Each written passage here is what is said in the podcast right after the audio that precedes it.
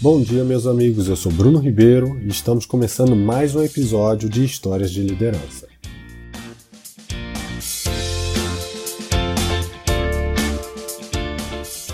No episódio de hoje, vou falar sobre aquele que criou um universo de magia e fantasia, onde até os mais barbados como eu acabam se tornando crianças, Walt Disney.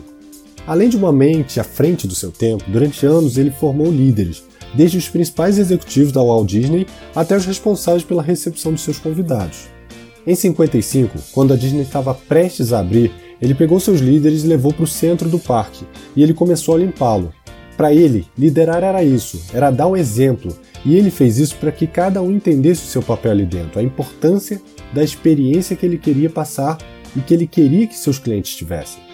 Ele dizia que todos eram importantes, independente da criação, ambiente ou necessidades individuais. Em seus desenhos isso fica claro, pois raramente havia distinção nos relacionamentos dos personagens ou hierarquias. Acreditava em uma comunicação horizontal. Os valores, a missão, a visão da Disney eram claros para todos os colaboradores. A informação chegava de forma fluida, era só uma camisa e todos estavam dispostos a vesti-la.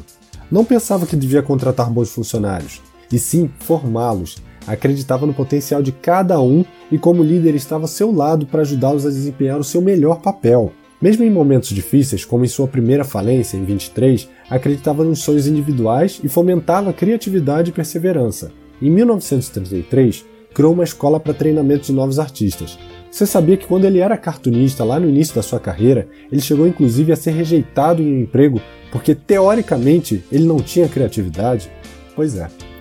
No seu ponto de vista, três fatores eram fundamentais para ter a equipe motivada: apreço, reconhecimento e estímulo. E se você já foi na Disney alguma vez, vai ver que esse pensamento continua válido até os dias de hoje.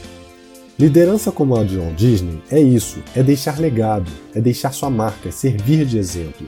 Veja quantos ensinamentos podemos tirar dessa história fantástica que é a sua vida. Por isso, para terminar, eu deixo aqui uma frase dele que para mim faz todo sentido. Você pode sonhar, criar, desenhar e construir um lugar mais maravilhoso do mundo, mas são necessárias pessoas para transformar esse lugar em realidade.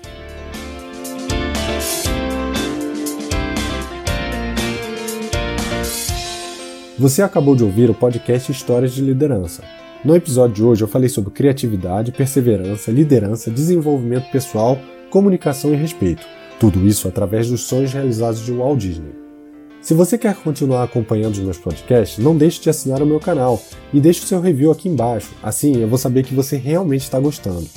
Se quer ter acesso a outros conteúdos, curta a minha fanpage e assine meu canal do YouTube. Os links estão aqui embaixo na descrição desse podcast. Até a semana que vem e um grande abraço. Tchau, tchau.